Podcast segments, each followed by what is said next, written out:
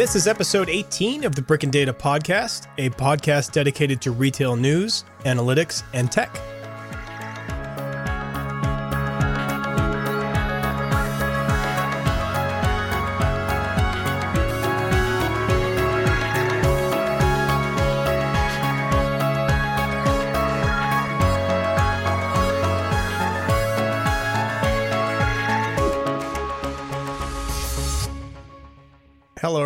Todd Harris. And in this episode, we are going to hyper focus a bit on retail brands. And we're going to do this with the help of Dr. William D'Arienzo, who's the founder and CEO of WDA Brand Marketing. This is a relevant topic for us because the success or failure of a retailer depends on how well they develop, build, and sustain a successful brand strategy. So many times we've seen in the news, we hear of retailers struggling to either establish themselves in one channel or another, right? Whether it's online or whether it's in store, or reestablish themselves as a brand for various reasons. So we've seen uh, retailers like Gap, for example, go through this recently.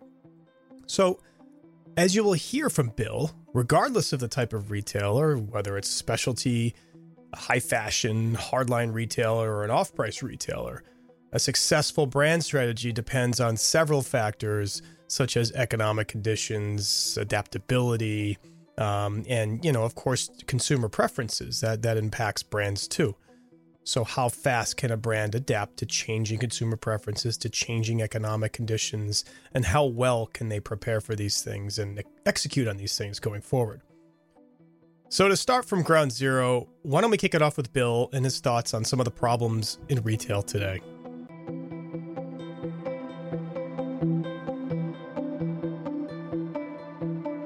Well, let's uh, take the big picture uh, first.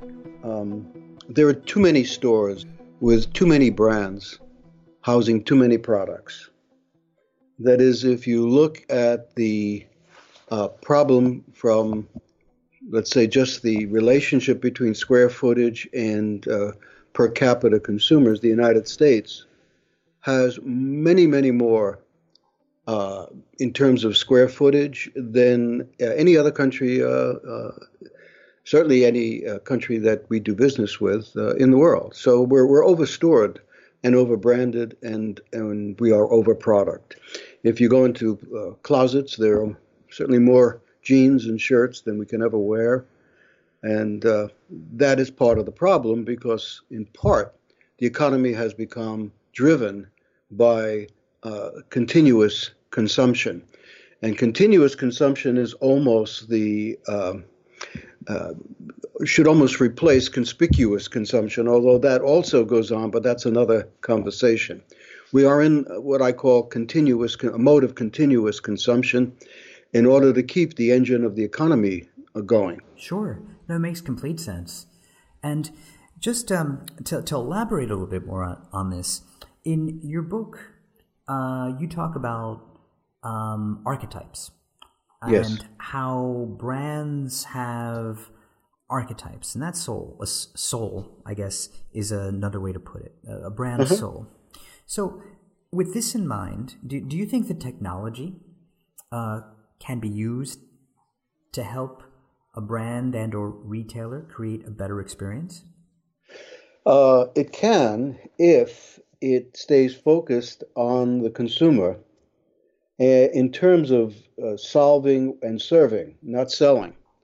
Part of the problem that we're facing is that the uh, that the retailers, Jose, have become so transactional in order to make their numbers, and that simply could be departmental numbers or quarterly corporate numbers.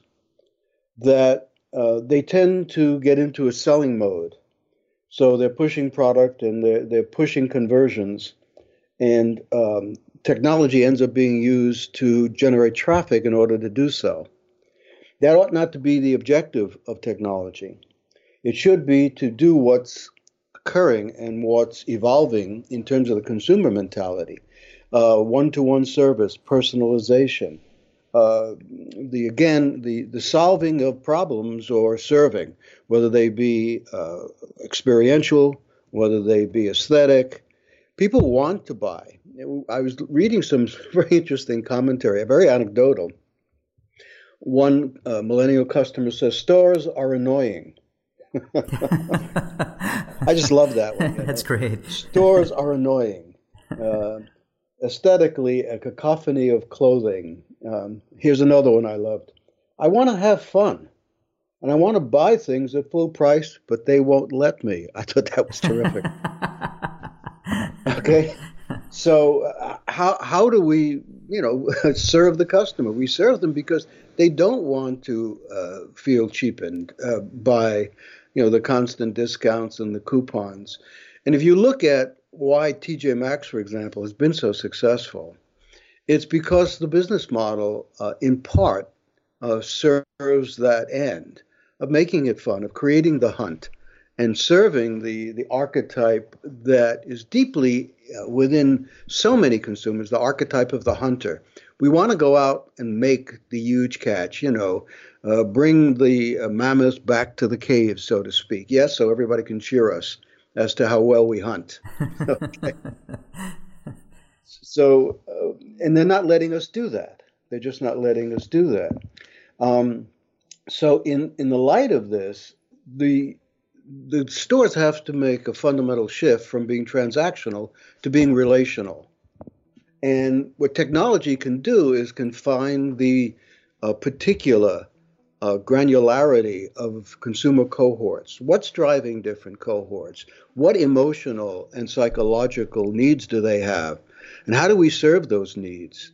And in that sense, technology today is hugely important because it can move at warp speed. It can analyze huge amounts of data. It can find uh, correlations uh, between uh, patterns of purchasing and patterns of uh, expression as to need, and then serve those. And until until it does that, it's going to be under siege. The entire retail community. Sure. No, no, that makes complete sense, Bill. So, so really, you see technology as a tool that is used within the overall experience, right? In yes. order to create yes. uh, what you call uh, an emotional bond um, with a consumer via brand or retailer. Yes, yes, that moves you. That gives you the opportunity to move from a transactional platform to a relational platform, and and the relational has to be anchored in emotions, and that's where you get back to the archetype, because the archetype, as you said, is really where the the expression, the other expression, is the soul. We have spirits, we have souls that need to be nourished, and we've kind of lost sight of that in a transactional culture where there is no relationship. It's next, you know, find the cash next. So sure. that's not the basis for a relationship. Um, this was also found in, in, in, ways in which we use technology to measure, which are mistaken. We, we look for satisfaction surveys, for example, and for uh, online surveys to measure satisfaction. Well, satisfaction isn't going to create a relationship because a transaction can make you satisfied but it doesn't engage you on a long term basis in a relationship with the retail brand. And that's that's what has to happen. Great. No. Thank you, Bill. That that that, that makes a lot of sense. And now now changing gears a little bit. Um, in your book, you devote a few chapters to luxury brands. So he, here's a, a question uh, related to these chapters. Mm-hmm. How did luxury brands develop and what do they represent in retail that makes them uniquely luxury? Mm-hmm. Well, they begin, Jose, uh, as part of an artisan culture. Of the idea of uh, creating uh, handmade, uh, the ex- inner, the outer creation of the inner, uh, or the outer expression of the inner soul of the artisan. So craftsmen were literally expressing something very deep within themselves, and that had a high degree of uh, authenticity, which translates into a high degree of quality. So again, and I'm going to tie this back to our our conversation a few moments ago. Sure, sure. Uh, they they weren't making product in order to create ongoing transactions. They were making products as an expression of something deeper which fulfilled them and fulfilled the consumer when the consumer purchased uh, those products. So you have craftsmen, whether it's a, if you take Louis Vuitton or May, all those people begin by creating uh, unique products, uh, obviously filling a space that isn't filled, highly, uh, uh, highly developed from an artistic and aesthetic point of view. And that's the first thing that separates luxury from premium, uh, fashion, or mass brands, all three categories. Uh, luxury is anchored in the craftsman's soul and the artisan's expression of that soul. And even when they become um, somewhat mass distributed, there's always uh, that uh, uh, that, that sense that you go back to the craftsman's uh, t- uh, table and you see handmade sewing and handmade forming of leather and things. And that's, uh, that's the expression of soulfulness, really. we want handmade, we really do. You know, uh, it's interesting if you if you even look back. Uh, one of the things that, believe it or not, Karl Marx argued about is that the the worker no longer sees his or her product because the assembly line has taken away the sense of of the total creation of the product. So the product is never the expression of anything unique. It's homogenized. Sure. And that again creates a problem, uh, and that differentiates, of course, luxury from other categories. The other thing is luxury works on desire. The other categories work on needs and wants.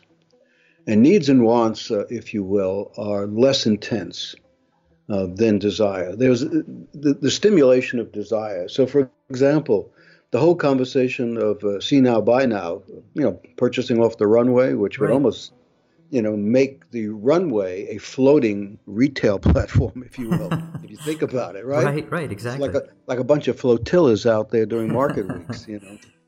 And and what what was very interesting, both the Italian and the French uh, trade organiz- luxury trade organizations argued vociferously, and still do right now, that this will take away desire because you're getting immediate gratification. So it's it's almost as if luxury is succumbing to the transactional mentality.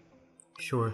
And the minute it does that, it's going to tarnish its soul. It'll it's selling its soul to the devil of the cash register and the immediate uh, satisfaction of the transaction. Which makes complete sense, Bill, because if, if you think about what you're saying, I mean, you said, you start by saying that they're artisan uh, made products, which means that once you get into this whole idea of scaling, that just means it's going more to the platform that you were discussing of of ready to wear or just buy now, uh, look now, and that whole special component that you were talking about, that that soul is lost because it no yes. longer is, let's say, about that artisan human element that that's endemic to to the whole product, uh, each individual product. Correct. A- absolutely. Absolutely. Now, we know we know that the, only a small uh, a small part of the of the uh, assortment uh, is made by hand or made by craftsmen, but the spirit of the craftsmanship is there. The soulfulness is there. The expression of uniqueness is there. That is, the uh, the outcomes are still driven by the artist and craftsman uh, mentality. And and if you if you realize that even though you have an extension of that, there, there's a certain component that remains uh, off limits, so to speak, from mass production and mass distribution. So if you if you begin to see now buy now, you take desire off the table, and you take the fullness of the uh, experience, because the retail experience, uh, away, uh, because it it as you build up, waiting for six months for the incredible looking products to be available, your desire peaks, and that desire drives the not only the outcome but the fulfillment and the satisfaction. Sure. So we're taking away some of the emotional experience. We're, we're missing again because we fall into a transactional mindset and that's uh, that's a challenge.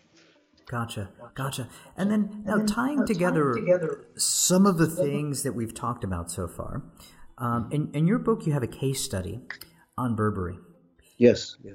Can you elaborate on what helped them uh, align the digital and the physical worlds? Uh, sure. You know, uh, what has to happen in, in these situations is that um, there has to be a, a alignment uh, of the internal culture and, and the leadership uh, with uh, the current uh, patterns of technology and opportunity that those patterns uh, afford. What happened was an, an amazing uh, joining of Christopher Bailey and Angela Adrian, yeah, Angela Ahrendts. she is CEO and he is creative director and they had known each other, I think, from DKNY or Calvin Klein back here in the States. But what they both realized is that if Burberry uh, was going to uh, begin to grow as it must, because it was certainly just uh, thought of, uh, uh, beginning to be thought of as a, as a dowdy raincoat company. okay? Sure. And, and the, the question is that was is how do we take technology and integrate it with the Burberry soul, the Burberry uh, identity, the Burberry DNA. One of the things that uh, Angela's uh, predecessor, um, Rose Marie Bravo from Saks, you know, the former president of Saks, who was CEO up until 205 or 207 for Burberry, what she said is there's something very British about Burberry. Um, we don't know exactly what it is, but people in Spain and Tokyo and everywhere else seem to have this idea sure. about what it means to be British, you know. so what our job is is to be as British as we possibly can because that's serving a deep need. Here, see, here's a perfect example, Jose, of where a company really looks at how the global consumer is perceiving the brand and its soul. Sure. And then creating strategies from that very, very solid emotional and psychological foundation. So they say, so Rose Marie has a great quote. She says, we have to be, we have to first uh, understand what they see as being British. And then everything we do has to be informed by and imbued with Britishness. And then she adds, whatever that may be. no, really. Now, you know, fast forward a few years, you have uh, Ahrendts and Bailey come in, and that's what they begin to think. What does it mean to be British? How does technology capture Britishness? So you go into the flagship store in London, and what do you see in these huge, incredible digital screens?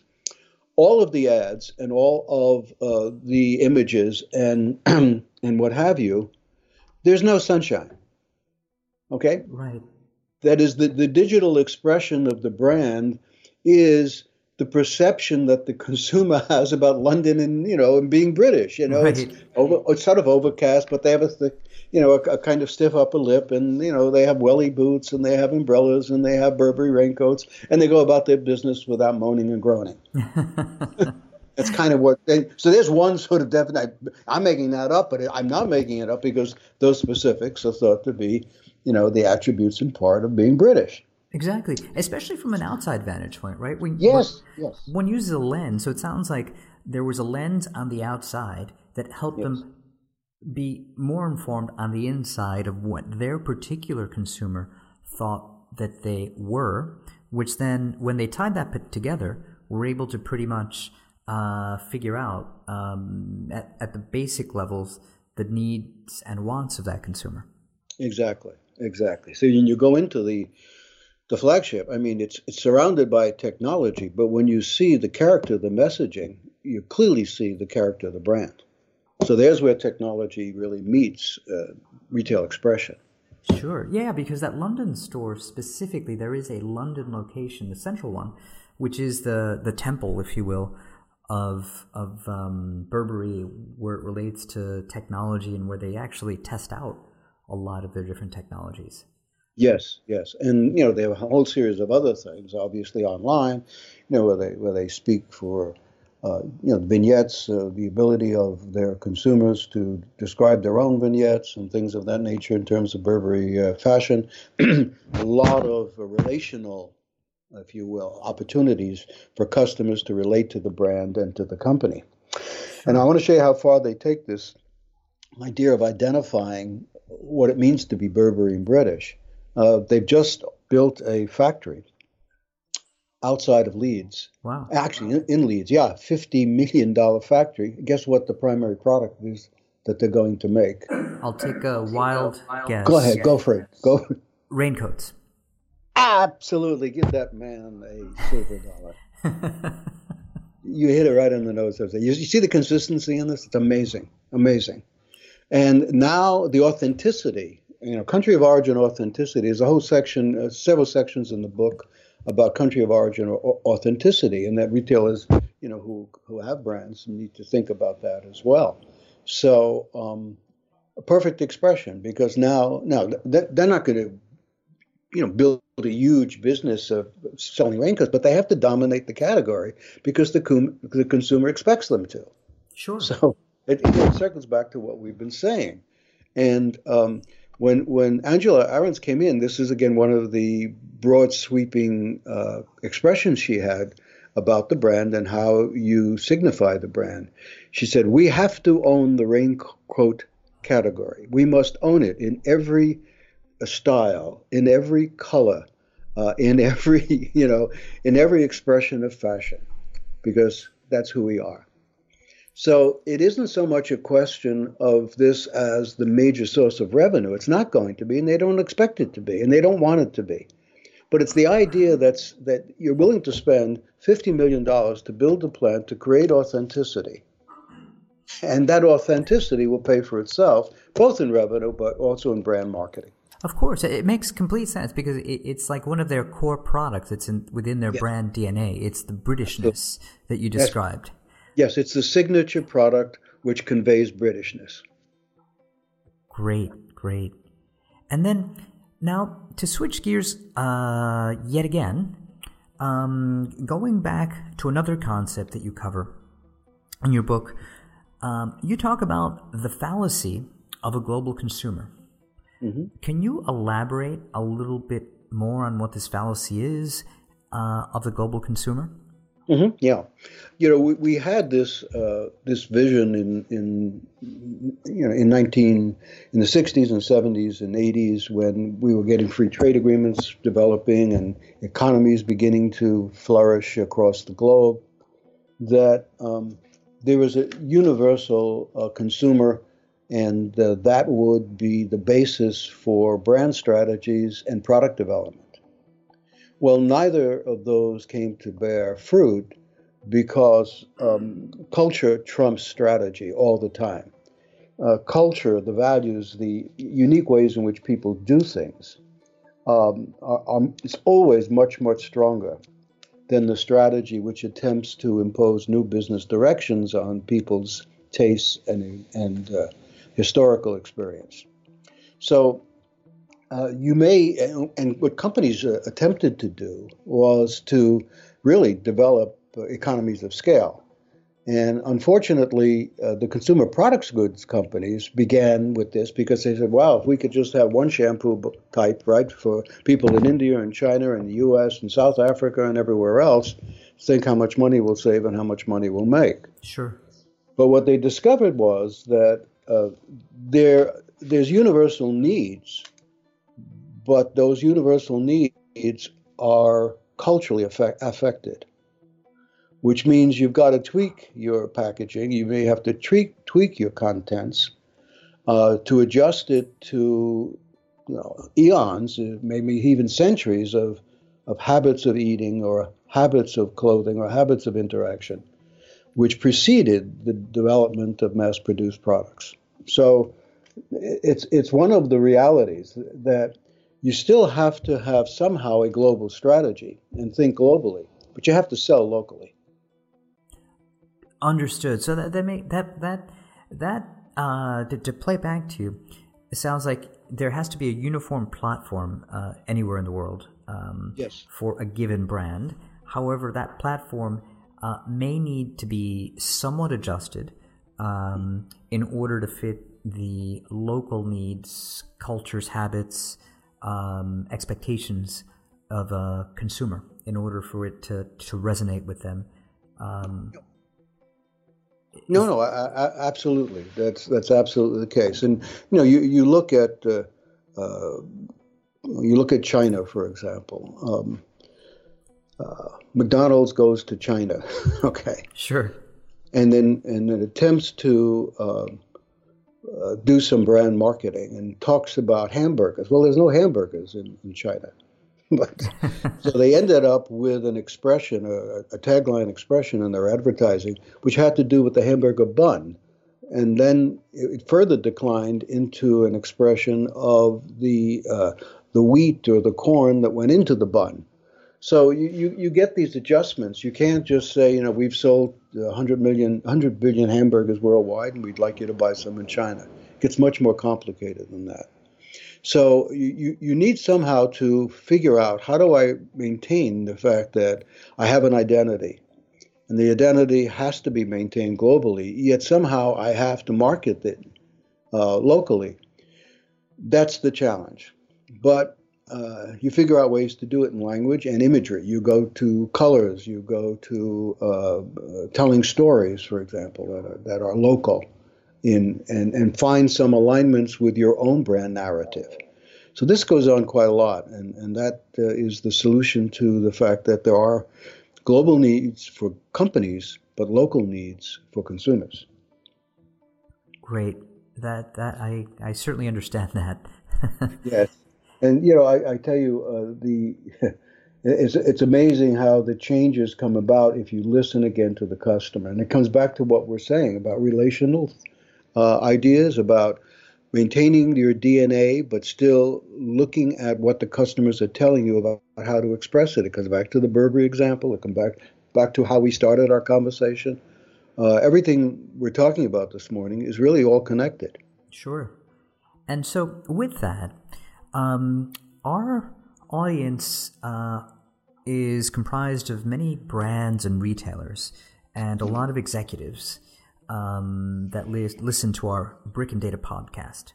So, mm-hmm. in your book, what are, what are some of the key insights that retailers could take from your book, uh, brand management strategies? Maybe if you could talk about maybe two key insights that you'd like to share with them. Well, um, I think the first insight that's really important is to ask the question, always ask the question, what business am I really in? And the book frames the case studies you mentioned, Jose, which there are probably uh, 20 or 25, both successes and failures, may I add, because we learn as much, perhaps more from the failures than we do from the successes. Absolutely. And um, the phrase, what business am I really in, is a kind of a way in which you alert yourself to avoid marketing myopia believing that somehow your product precedes uh, the market. The market precedes the product. And if you attempt simply to push the product into the market, you're suffering from marketing myopia. You're not looking at the dynamics of change. You're not in a position to pivot when new techno- excuse me, new technology comes uh, or new competitors come on the scene. So uh, you're not in the business of selling things. You're in the business of solving things. And the solutions you bring can be very practical ones, like, you know, you you've got to have uh, shoes in New York because walking barefoot is uh, is kind of hazardous. All right. Or, uh, you know, and therefore you might want to be in the footwear business, or you might want to be in the high fashion footwear business uh, because walking with glamorous shoes in New York is kind of fun and uh, attractive and uh, energizing. Uh, but you, you've got to solve the consumer's problems and meet the consumer's needs. So that, that's the first takeaway. And anytime you begin to look inward, you, you become myopic. You, you fail to see the opportunities. There's a great uh, little story about um, the railroads in the United States. You know, they thought they were in the railroad business. But they really weren't. They were in the logistics business, and they got outflanked uh, by uh, truckers and uh, by uh, cargo planes and by cargo ships when these uh, other delivery systems became bigger and more sophisticated. But they knew how to move things from point A to point B uh, fast and and efficiently. But they saw they saw themselves in the railroad business. They literally and figuratively couldn't get off the tracks, and they almost went out of business. All right, so that's the first thing. The second thing is not to look for this kind of analytic approach to having a vision within your own industry, because then you become me too.